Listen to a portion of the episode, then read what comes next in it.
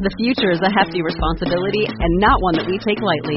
But then, taking things lightly has never been what Hefty is about. That's why we've created the Hefty Renew program that turns hard to recycle plastics into valuable resources like park benches and building materials. To participate, simply fill up an orange Hefty Renew bag with accepted items, tie it up, and drop it in with your regular recycling. That's it. It's that easy. It's time to rethink recycling with Renew. Particular valued resources may vary by geography. More info available at heftyrenew.com.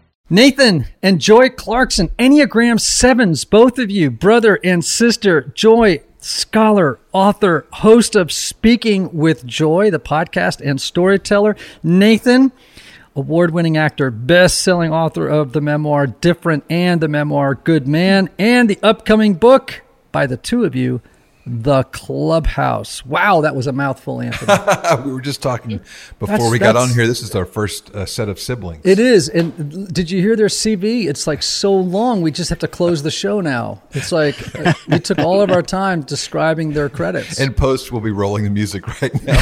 See you later, folks. That's great. Boy, we had a great time with Nathan and Joy, didn't we? They were they were really something. I, I, I loved it. Again, like Anthony said, first time siblings on the show.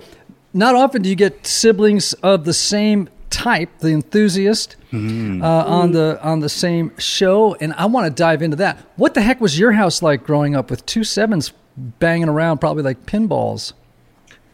That's a good question. And funnily enough, there's a little story that goes with why we might be sevens. Um, I was about, I don't know, six years old, I think. No, I was five. I was five years old. And I told my mom I really wanted a little sister. And she was 42 at the time and says, Oh, honey, no, that's not going to happen. And at the same time, she was trying to teach me, because she's a good Christian mother, the power of prayer. And so I said, Well, I'm going to start praying for a little sister. And, you know, she didn't want to to ruin my understanding of God and prayer and these things. Um, but she didn't know how to let me down until this isn't going to happen. So I started praying every day. And lo and behold, a few weeks later, she was pregnant um, with joy. So I think God endowed us, endowed joy with my, my personality so I could have someone to hang out with who got me. Uh, but Joy and I are the class clowns and the, the fun the fun I, I hate to say that but we're the we're the fun people of the family but we're also the youngest boy and youngest girl so honestly it was a lot of fun yeah uh, well and i feel like with a with a name like joy i was bound to be a seven right? Like what would i do? What i do if i wasn't a seven? What have i would done if i was just a really depressive type? No i think nathan and i were the extroverts of the the crowd and it's fun because we're like we express our sevenness and our enthusiasticness in very different ways. Hmm. um, but we definitely brought a lot of energy and a lot of verbal. There was i mean our family was fairly verbal and intense anyway. We bring a lot of kind of scotch irish wit enthusiasm and temper and so um, so you might think that nathan and i brought the intensity and i would say we brought the energy but the intensity was already there What's the Oh, yeah. landscape of the family? Do you know what the other numbers might be? so my dad would be a five right nathan Yeah, I think so. That that makes sense. i was actually we, i'm not exactly sure what my mom is we were talking about this yesterday there's I think she could be a four, a one, an eight. Yeah, I was- I would say I don't think an eight. I think she's a four or one Hmm. because there's a strong ideals center. Yeah, I think she might be a one, and then my sister is definitely a four, and then our brother, our other brother is I think a two, right? Hmm. Okay. yeah, so we're kind of all over. Yeah, Yep. Right, So- you're you're covering the the the spectrum of types almost. You know. We're trying. Yeah. Let's get the Yeah. Duggars on the show. Can we do that? Because we got to get every single type out of that group, right? I'd love to come back for that one if I can. That'd Right. be fun And- to watch. And we Yeah. get some hillbilly humor out of that, right, no right. doubt, right? Right. Yeah. Love to probe into the Duggar psyches. that, that would be something to behold. Multi multi episodes for that one. Right. Maybe a whole maybe a whole season. All right. Now you guys grew up. You, you loved using the Myers Briggs. Uh, as a, did you do that as a family? Was that like something the Yeah. family was into? Yeah, so we my had. dad was a certified tester. Like you have to like Oh. you know when you do like the the like actual training with the MBTI MBTI Institute. So he did that, and he would do like workshops. We would have nights where everybody come over and talk about it, and yeah. So it, it was it was a big deal. And he well, it was was also something I think that was a big part of our family dynamic because we did have four kids. And I know that's not tons and tons, but uh, I'd say nowadays four kids is a lot. And I think it really gave us this grit and understanding for understanding the unique and sides and differences between all of us, and that was something we grew up with. So it wasn't so much. Um, we learned how to understand that each other had differences, and those were good and worthy of being celebrated. So it, I think it really helped us both self learn and others learn as we grew up, having these kind of grid personality understanding. Um, Yeah. So that was something. Yeah, I really loved it. and I think also, you know, as our parents were trying to help us get along, there was a lot of, uh, which I really appreciate. There was the strong impulse for self awareness and a Mm. desire to be like, sometimes when your siblings do things that you don't enjoy, it's not because they're specifically trying to hurt you or annoy you. It's Or that they're because bad. or they're bad. It's just because people are different and we all relate differently, which is, I think, really helpful because that can, you know, keep certain personality types just from feeling like they are bad to exist. Mm. Um, but yeah, I mean, I think our family just we're kind of odd when you think about it this way. But like around the dinner table, there's kind of three things you'll talk about: art, film, books, words. We do a lot of like vocabulary, and I don't know how you can discuss words. We do that, and then talking about personalities and kind of trying to think about what makes us tick, why we love what we love, and Cool. why we Well, that was helpful for me because I grew up with um, a lot of learning disabilities and uh, mental illness that got diagnosed very early. So having that understanding of celebrating differences rather than being ostracized or shamed because you fall outside of this familial or even cultural norm was really important for me as a young kid to kind of grasp this idea of we're made uniquely. And so that was something that was really beneficial to a young kid who had learning disabilities and mental illness. So I love the idea of these these things, these tests that can help us understand and even more than that, celebrate ourselves. Hmm. All right, so let's just pop in on that for a second. You, uh, in your material, you talk about uh, being neurodivergent, and I'm curious to know how an Enneagram Seven navigates a world in which they feel so different. And I, I'm making a guess here that you. Um, probably experienced some measure of social suffering as as a result. Is that is that fair? Oh yeah, I can. Um, it, it's not an isolated isolated incident that multiple teachers have yelled at me in front of entire classes of people, and I was sitting there un, not knowing why this was happening. So this was something that happened pretty regularly. Okay, so to talk talk to us a little bit about what neurodivergent means, uh, and how did you navigate as a seven early on um, suffering? Hmm. That's a great question. And I don't know if I've ever had that one posed on a podcast before. How did I navigate suffering? Um, yeah, as neurodivergent is people who who diverge from the typical, um, the norm, uh, the kind of understood and expected way of thinking and viewing the world, and that you know, there's all sorts of different labels I can take in different ways it can go. Um, for me, it was I was diagnosed with OCD very early on, ADHD, ODD, um, a lot, a lot of things. Um, later on, was diagnosed with depression and uh, dyslexia. I could go on. The, li- the list is really, really long on the things I was diagnosed with. But the way that looked practically in the life of a young kid um, especially one who loved people, loved connection, loved expressing himself, loved um, all these things, is it made me. I, I, I experienced the grief in feeling alone and separated. Um, and I'd say that one of the things I look back and and that affected me most was feeling inherently bad and feeling inherently wrong. And this was not for my family. Thank goodness I had a family who celebrated me and loved me. But in any situation outside of the context of my family, I felt I, I began to notice at a young age, oh, I'm different. And I don't, I don't know. I can't do these. I can't read like this person. I can't understand this problem like this person in school. I don't know how to stop talking when everyone else seem, seems to be able to. I don't know how to stop fighting or, or questioning or asking questions. And that seems to bring me a lot of trouble. And so I found myself as a kid feeling wrong, like the me, the the central part of who I was, was wrong. And um, and I guess as I'm trying to think about how I processed pain, I think a lot of times I didn't, to be honest. It was something that I just chose not to. Um, and obviously that has negative repercussions later on in life, but I learned to a little bit live with my dukes up and uh, learned how to take it, take one on the jaw.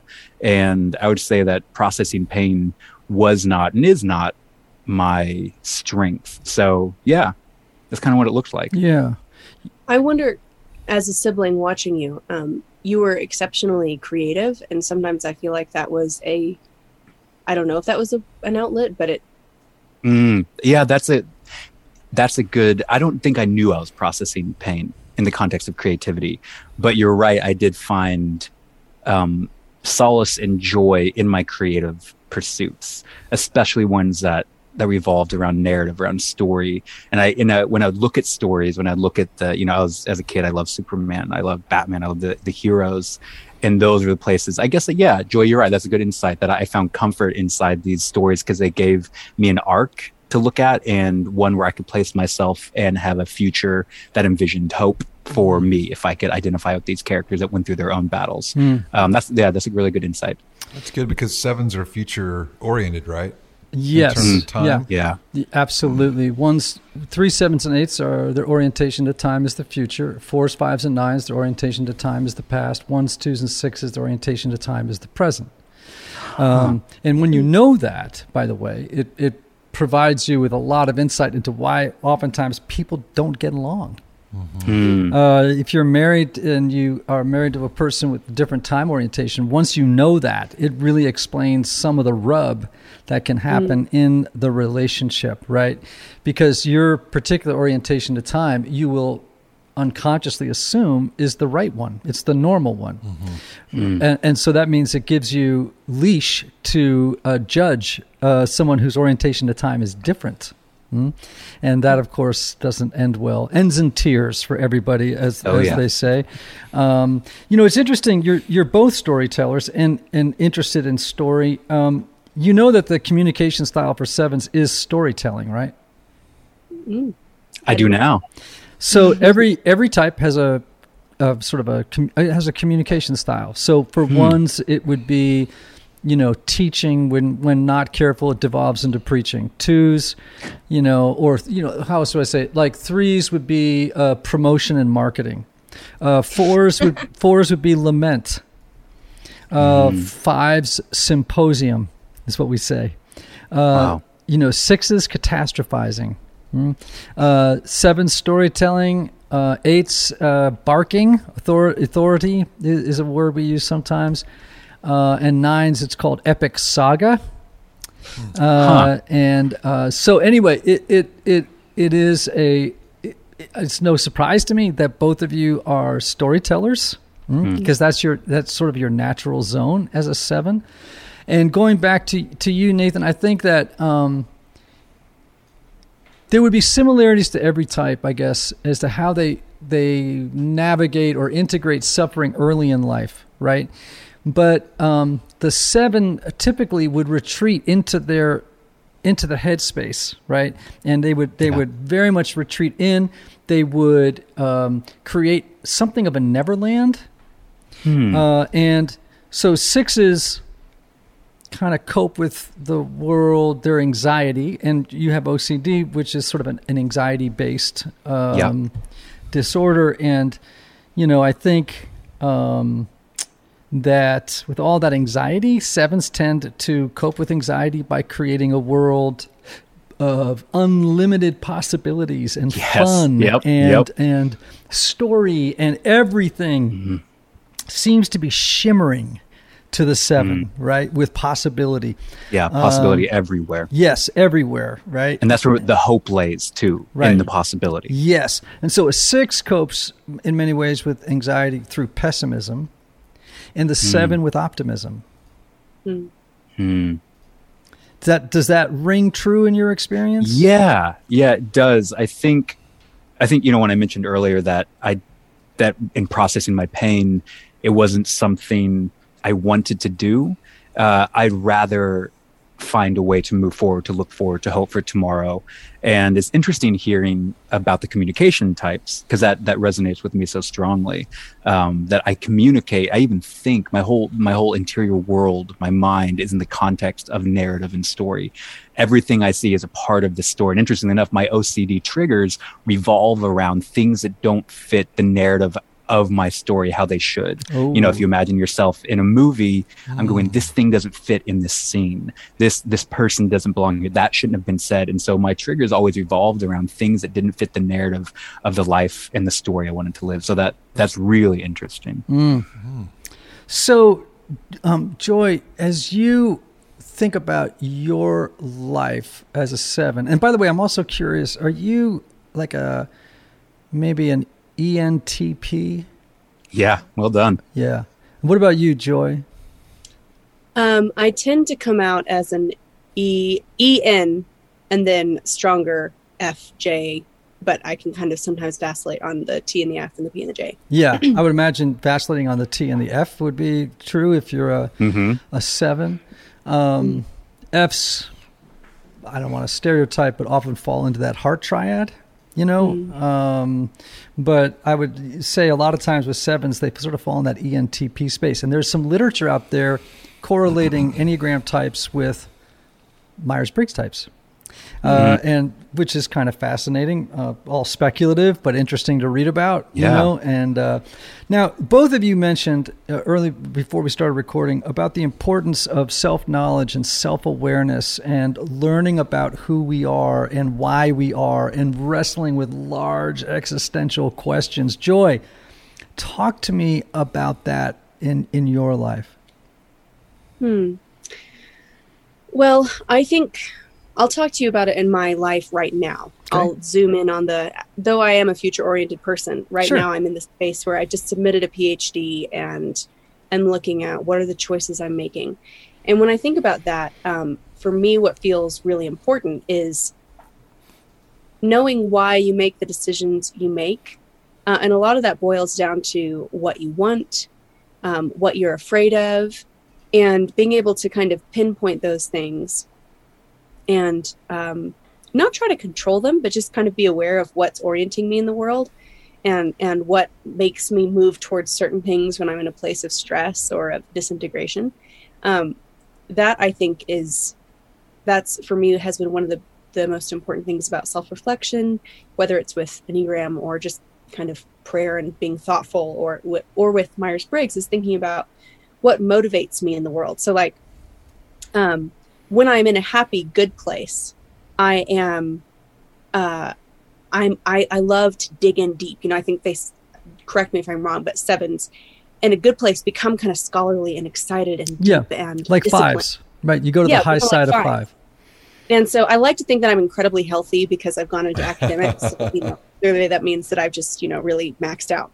Um, but uh, what's funny is that when I when I first encountered the Enneagram, this is kind of me getting off on a trail. When I first encountered the Enneagram, it was actually in grad school, and it was a whole bunch of my friends were really into it, and they were like, "Oh, you're for sure a one," which I don't think you're supposed to tell people what No. number they are. No. Uh, so that was definitely not. Um, and I remember reading it, thinking, "I'm not this." But as I started to kind of read through the enneagram and um, think about what number I was, and I read the seven, and I thought that's what I am. I thought, "Oh well, of course they thought I was a one. I was in a super stressed, not healthy place in my life." Right. and and i think so i think having the awareness of what motivates me what do i love what do i fear but also what does it look like when i'm not healthy having those tools for kind of evaluating a scale of growth is really helpful so that you're making good choices and that you're moving forward and that you're not kind of being ruled by um, by disintegrated fears and unadmitted desires The future is a hefty responsibility and not one that we take lightly. But then taking things lightly has never been what Hefty is about. That's why we've created the Hefty Renew program that turns hard to recycle plastics into valuable resources like park benches and building materials. To participate, simply fill up an orange Hefty Renew bag with accepted items, tie it up, and drop it in with your regular recycling. That's it. It's that easy. It's time to rethink recycling with Renew. Particular valued resources may vary by geography. More info available at heftyrenew.com. That's really great. Are you drawn to the mystics? oh for sure That's a very seven quality. yeah Really seven quality. Um, Huh. Lots of, there's a particular uh, type of seven that is really drawn to the mystics and to mystical experience and um, and even I don't know if I would say the contemplative life, though though some are. you know. But I there are a lot of sort of seven mystics. Saint Francis would be a perfect example of a seven mystic. You know, Saint Francis was a seven. yes. Hmm, this makes a lot of sense. Oh yeah, I mean, total seven behavior all over the place. You know, uh, and uh, he's. I wrote a book about Francis, so he's one of my favorite all-time historical figures. Oh yeah, absolutely. also- That's interesting. it makes me think of with the connection with mystics because I think people often think of mystics as like very, you know, Yeah. demure and serious and you know, and not that sevens can't be serious and but there's this kind of pull toward future, towards optimism, towards hope. And it makes me think of um so when you said are you are you into the mystics, I wanted to be like, well, which one? Because there are many that I love. Um but Be but- specific. But I was say, but one of them is I think it was Teresa of Avila that said, "God save me from the gloomy saints," and that there was this sense of like I love it in Teresa, Mm. but in Julie, and also of this like need to to reckon with the darkness of the world because we have that kind of fear, pain, and everything, but then to find the the beauty or the joy or the gold at the heart of Mhm. existence Mm-hmm. um, and that, that I don't know I, that that seems to me to be something I'm very drawn to. Looking for the Um, pony, as we might say in, in, in common parlance, right? Looking for the pony. um, so, how, in your experience, if I had your parents on here, right, it, and I said to them, "How do you raise sevens? Hmm. What do what would they say? That's a good question. You know, um, I did write a book about uh, what it's like to grow up as a seven, and from my mom's perspective, what it's like to raise a seven. Um, but in going off the themes that we explored there, I think one thing that was always difficult for me, still, it still really is. You know, I chose a life of an actor and a writer and a filmmaker where I get to choose everything I do, um, and no one's telling me what to do ever. Uh, which is, I think, something that has a lot to do with my well, has everything to do with my personality. But I'd say knowing that about myself and about this type is it's how do I say it? I, I don't want to be cliche, but it's giving them room to be themselves. It's Mhm. giving them room to explore um, who they want to be. It's giving them room to live outside of the box and be celebrated for that, rather than imposing um, imposing preconceived grids and notions and boundaries. Um, I'm not talking about training. I'm not talking about discipline. Those are important things. I'm talking about expectations of personality or, or um, what life should look like, how they should act. Let them live into and explore their own personhood, even if it doesn't look like um, what culture, church, family expects or thinks it should. Hmm.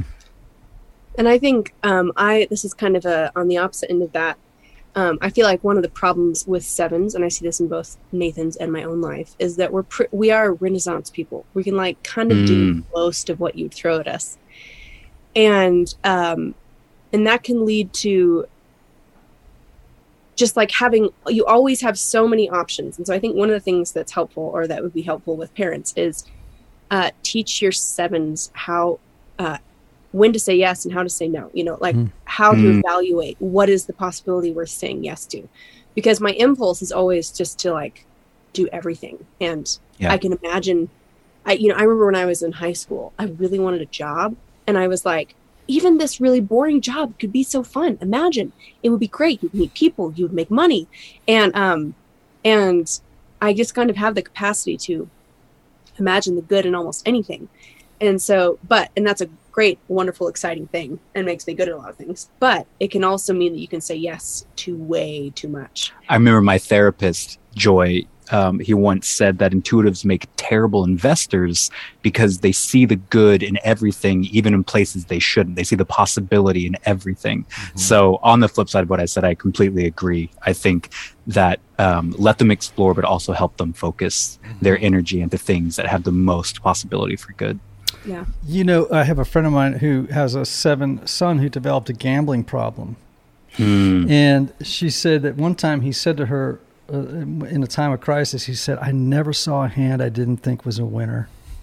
Interesting. And that's that kind of, I call that, uh, that's toxic positivity.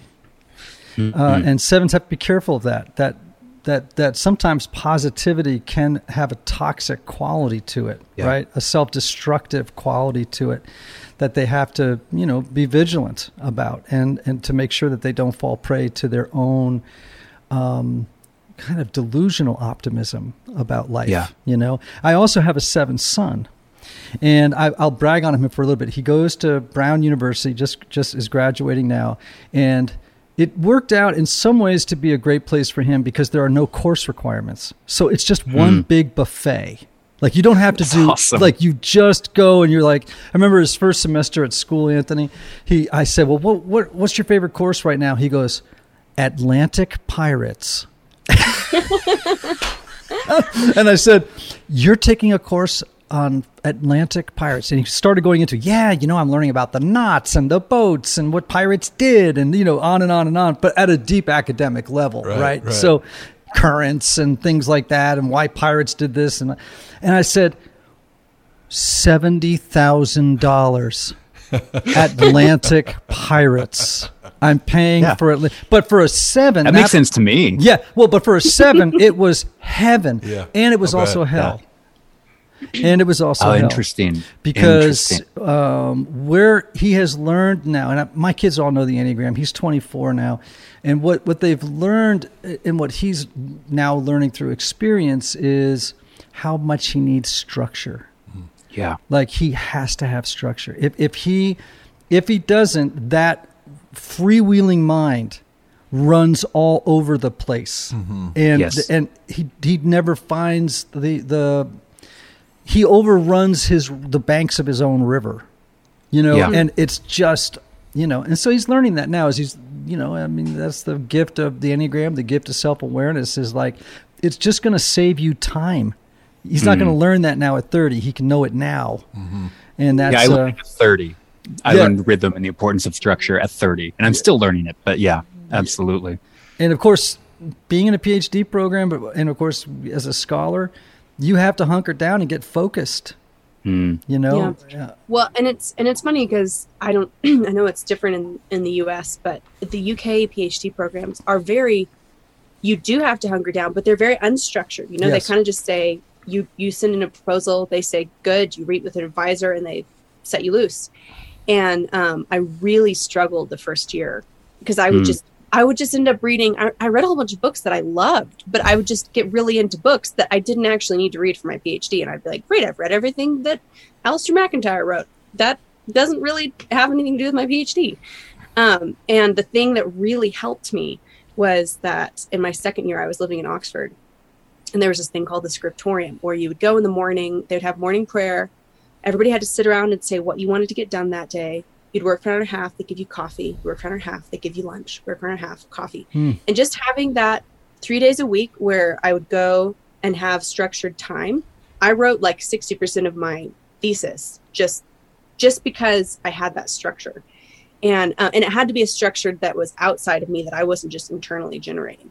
yes Do you know what's helped me is I've realized I don't do well with schedules, right? I don't do well with, you know, at 1030 you're doing this at, uh, you know, schedules always make me feel constrained and tied in.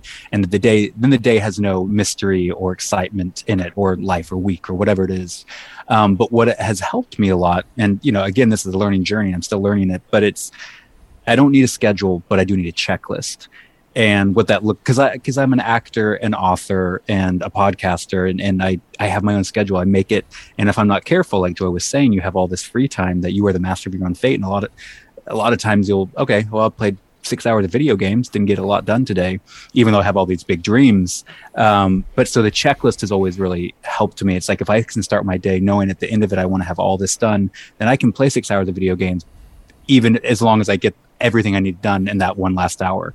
Um, but that gives me the freedom to live in my personality the way I do, the way I do, and it was made to. But also, it it pulls me along and it pulls me forward and gives me the practical steps that every day I'm making progress in my life. So, checklist versus um, uh, schedule has really helped. That concept has really helped me a Mm. lot. Yes, you know uh, the uh, the passion, of course, of the seven is gluttony, and uh, meaning that they cannot possibly cram enough fun, excitement, adventures, escapades, um, ideas, uh, converse, Yeah. fascinating conversations, books, uh, everything. They just can't get enough, and so they're cursed with the more, more, more, you Amen. know, uh, dilemma, and they're their antidotal virtue, the one of the virtue, the virtue supposedly, but one of I think several virtues that they have to really cultivate is sobriety, and sobriety meaning really um, uh, focused attention on a singular goal, right? Like it's Yeah. like for you to do a PhD, right? It's a wonderful thing for a seven to be able to work their way through, you know, undergrad, master's level work, then PhD work. It's like that requires a lot of singular focus. And and topically, a lot of singular focus. And that's a very healthy thing for a seven to stay the course. Don't get dragged off Yeah. point. Finish what you start. I bet you there's a lot of, um, you know, uh, sevens who did all their coursework for their PhD and never got to the thesis because something more interesting came along. Yeah. Oh, yeah. That that got their attention and off they went. You know, chasing that. You know. So singular focus, singular focus, long leashes. Give them long leashes, but keep them on a leash. Right? They need a leash, Yeah. but give them a lot of lead, right? Hmm. To See where investigate. to put it. Yeah. You know, Absolutely. If you put too short a lead on a on a seven, you'll run into a lot of um, resistance mm-hmm. and a lot of pullback because hmm. sevens hate people who shut down their options and they don't like in- limitations imposed on them. Yeah. Oh, Joy, you're making a face. No, I was just having a self awareness moment. they do not like people who try to place limitations on them at all. And Well, you know, I was diagnosed with ODD, which is, I don't know if you know this, but it's oppositional Mm-hmm. Yes. defiance disorder as a Mhm. kid. Yes. And you know, I, I highly believe in, in in diagnosis and mental illness and all this, but I always question that one. I'm like, do I have ODD or am You I just it. Is that just my personality? Yeah. Well, and that's a whole other thing about these personality talks and the diagnosis is, is part of my my personality goes, I'm not a seven. You can't tell me I'm a seven because a seven boxes me in. It tells me what I am. Like, no, I could be any of them at any time. I can switch to a three if I want to. And so it's interesting thinking about that's a very seven reaction to being told you're a seven. Yes. Um, yeah. And it's just like reflexive, right? Yeah. Yeah. Oh yeah. It's- yeah. Yeah. How dare you? You don't know that. Yes. I'm not. Well, you and know, I, I feel like you have a little bit of eight in you too, Nathan, which has a little bit of that's that. my wing. Yeah. yeah, that Do those usually go together, seven and, and eight? No, the seven with six is you know very common. Seven with eight; those are both the wings of, of the seven. Uh, Joy would not be as pugnacious as you are. Uh, she would that word be. before. She would be um, more um, mm, not as quick to. Let me put it this way: if you were, t- if the two of you were jumping off a cliff, a thirty-foot cliff into the water, Nathan, you would be the first one off without asking how deep it is. Yes, absolutely. Right. Joy I've would pro- literally done that. Yes, and Joy would probably ask how deep it was first, and then she would be one of the first to go. But she has a little bit of the anxiety of the six to asking Mm. her the question in her mind. Well, what could go wrong? Yeah. You don't stop. That's very that's Yeah. very accurate. And I was actually thinking when you were talking about how you cope with anxiety, I do storytelling, but in a different way than Nathan does, which is I do, I think, what is the worst thing that could happen? And then I tell myself how I would make it out of that story okay. You know, and I, I reconcile myself to it and move through it, which is still a form of storytelling. You know, it's still a way of, it's still future oriented, it's still getting through it, but it's a more, a, is it a more anxious way of dealing with it? Or, or it's just, I think, a more Yeah, I mean, I just think that a seven with a six would be more likely to tap the brakes before a seven with an eight would. Just mm-hmm. tap the brakes a little bit. The eight, just you know, foot to the floor. Brakes aren't fun. Brakes are Come not man. fun. No, you not just fun. keep your foot on the gas. Who needs a brake? You know. so we, Anthony and I were laughing because here we are. We're talking to two sevens. You have a, a a book. When does the book drop, or has it dropped? It has. It has its is drop. out right now. A fun the the a fun fact um, is that the release date was shifted around because do you remember a few months ago when there was that ship that was stuck in um, Suez Canal. in the Suez Canal that was it the Evergreen or something? Yes. Anyway, it got delayed because it was. I'm sure it wasn't on the Evergreen, but it was like in in the thing. So we we In the we- canal. we think that's kind of fun. You, but are, it's, it's you are the second author today on the podcast who has recently had a book come out and talked about we may have a delay in the actual drop of the book because of paper shortages. I've heard about this. So Yeah. there's paper problems, there's ink delays, Yeah. there's all I mean, you know, gosh, we just bought a house and and like back in February and I still don't have furniture. So anyway, that's that's how it's going out there in the world, Wow. you know. So all right, but it is not lost on us that two Enneagram sevens uh, have written a book called The Clubhouse: Open the Door to Limitless Adventure. Limitless. Limitless adventure. You couldn't have made this more like cartoonishly accurate. No, no, no, no. up. This is a caricature. I've never, you know, it's like, you know, and you know, you know, your name is Joy. You've written a book about open the door to limitless adventure, the clubhouse. Which Let's is, get lost in our imagination. Let's get lost in our imaginations, uh, creativity and play. I mean, really. By the way, I'm encouraging everyone to buy this uh, this book, and, and here's why yeah. Nobody writes with more authority on the topic than two right. Enneagram sevens. That's right. Yeah. and this is biographical. This isn't just made up. This was mm-hmm. literally written about me and my siblings. I was 10 years old and Joy helped me write this. And this is literally written about we would go out, Joy and I would go outside. We had this little clubhouse there in Colorado on top of the hill. And every day it would literally be limitless what this clubhouse could be. It was a castle. It was a spaceship. It was a wagon. It was, it was a million different things because Joy and I liked working out our imagination in these ways. And also in doing that as kids, it really did prepare us for the lives we led as adults. And we think this is valuable for any number, any person, cool. but this was something that we as sevens, I think really naturally did and did together. Wonderful. Tell us the arc. I mean, this is a, a, a children's book, yes, and which means it's also for adults. That's right. And Absolutely. uh, as all children's books are, uh, arc of the narrative. What is this story that that gets told? Well, the story is really, um, it is, very, it's very simple. It is a girl and a boy. So the the opening line, Nathan, what's the opening line? Uh, through wooden nails, a boy and girl play. What will the clubhouse be today? And then throughout the whole story, the the simple narrative is just a girl and a boy having these different adventures in a clubhouse through the power of their imagination. And uh, the way it came about was actually Nathan wrote kind of the bones of this poem because it goes through, you know, perhaps it'll be a uh, a um, a wagon that you're you're riding through the wilderness, or maybe it'll be a submarine beneath the ocean depths. And he wrote kind of the bones of this when he was nine or ten. And my dad found it on like a floppy disk. Didn't know this still existed, but. That's how old I am. Yeah. And so he sent it to Nathan, and then Nathan and I were like, oh, this would be so much fun. And I think part of it was we just so cherished those kind of Hmm. blessedly boring, open ended, um, playful afternoons. Mm. And, you know, um, this is not against screens or anything, but, you know, we feel like there's everything is so full, there's so much stimulation that we wanted to capture the joy of just open ended play and imagination and delight. And so we did that um, through the story. So it's just a girl and boy. And on one page, it's this, it's a submarine. On one page, it's a castle. On one page, it's a stage.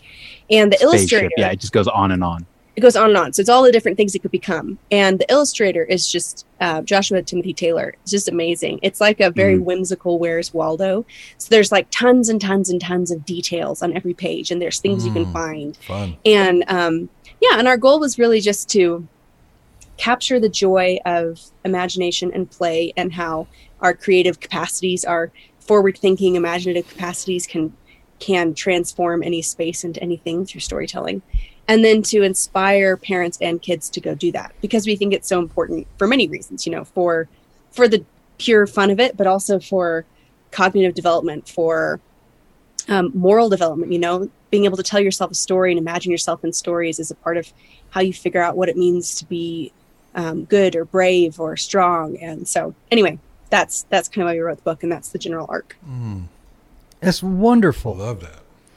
Isn't it?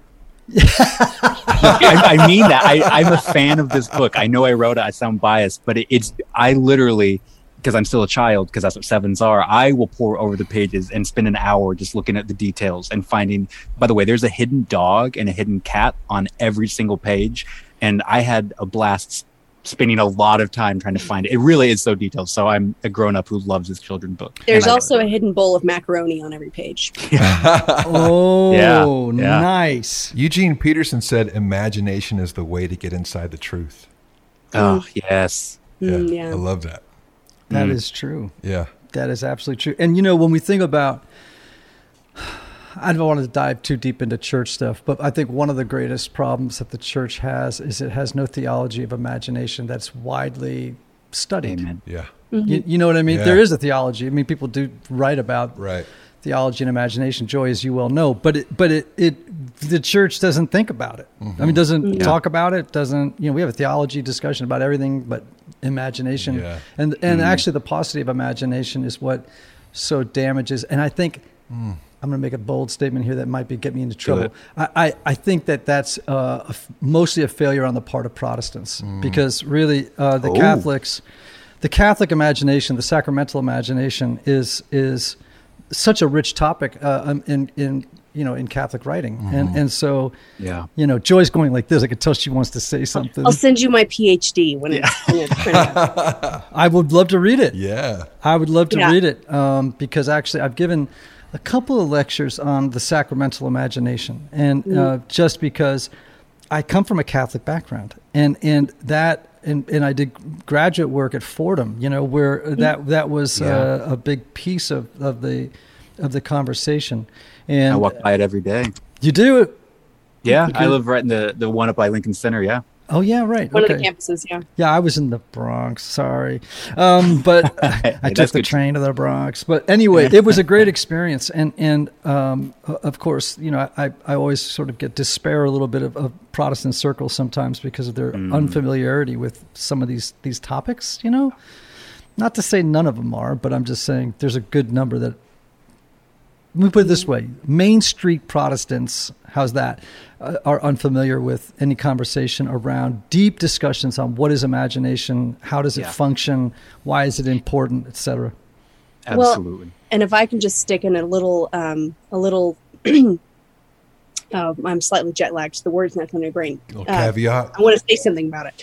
Um, we were talking about mystics earlier. Yes. And one of the mystics that I studied for my PhD. So the question of my PhD was kind of how does art form the spiritual life, or how can it form Mm. particularly the affective life? And one of the figures I researched a lot was uh, Bonaventure, Mm-hmm. and a lot of the books about Bonaventure came from Fordham. Um, and Bonaventure had this. There was this real impulse in the in the 12th century to um, to cultivate the emotional and imaginative life. There was a sense that to be a really spiritual person, you needed to feel it deeply in your bones, and you needed to really identify with Jesus. And he, as a as a he was the head of the Franciscans, and um, and one of his big kind of things was that he commissioned his priests to create um, images, poetry, music that Mm. help people engage their emotions and their imagination with faith, and um, and kind of move from this kind of more intellectual capacity to towards imagination and connection and affection. And um, anyway, I like Bonaventure a lot, and I think you're you're right. And I think there are reasons theologically that imagination is maybe a little bit less important from a But I also think it's such an but it doesn't have important- way. Right. It's an aspect of God, though. I mean, in the very opening of Scripture, you see this creator, this artist who is imagining something and bringing it into being. Imagining is an aspect of God that I think is one of the main aspects of us being created in his image when we act it out. And so it seems like it's a little kid's book about, oh, yeah, imagine, because we hear it tossed away like that all the time, right? Oh, imagination's great. And you see it in kids' contexts. And, but I think to imagine is something um, that when we take part in, we are acting in the image of God. Absolutely. Well, we could just go off on this subject. I could go off on this subject for a long, long time. Oh, yeah. time. Forget the Enneagram. Let's just talk about theology and imagination and art. Let's just let's just spend a lot of time in in that space. All right. So um, I want to encourage everybody to go out and get this new wonderful book. Uh, the Clubhouse Open the Door to Limitless Adventure, written by two Enneagram Sevens. Who better than Enneagram Sevens to write this No one. book? No one, he right. says. No one, he says. Uh, guys, thank you so much for, for being on the show. Thank you for having us. It's This been has great. been so fun. Yeah. This has been so fun. And Ian, I hope this is okay, but I feel like given our conversation, I need to tell you that I am also coming out with a book. And the only reason I'm saying this is that the title is probably the most, it might be even more seven than our title of our book. oh, I can't wait. Uh, it's called Aggressively Happy. Please tell me that's not true. You just made that up, didn't you? I did not. I, You- you can go look at the Amazon page. Oh my gosh. Well, maybe you do have an eight wing. Aggressively happy. Aggressively. Oh Yeah. my awesome. gosh. Well, on Yeah. that note, ladies and gentlemen, you can't. When whenever people say to me, "Well, are you sure?" and sometimes I have doubts about the enneagram. You know what I mean? I spend a lot of time in it, and I'm. But Yeah. even still, you know, this little part of me is a little skeptical, and I'm always like, "Well, I don't know. It's, I don't know." And then I have a conversation like this, and I'm like, "You can't make it up. It's just so Solidify it. accurate. It's kind of accurate. You you just can't make it up." All right. Well. There it is. Joy Clarkson, author of Aggressively Happy and The Clubhouse, Open the Door to Limitless Adventure. Uh, Nathan, uh, the book Good Man and the book Different, both memoirs. Um, We've loved having you on. Thank you so much. Again, people, the clubhouse, open the door to limitless adventure. Run to your computer now. Go to Amazon, buy the book. How's that, Anthony? Yeah, I mean, I just, I just wanted to get it out there, that's right. right? That's good. Thank you. You bet. Everybody, remember these words. May you have love. May you have joy. May you have peace. May you have healing. And may you have rest. Oh, and may you have fun.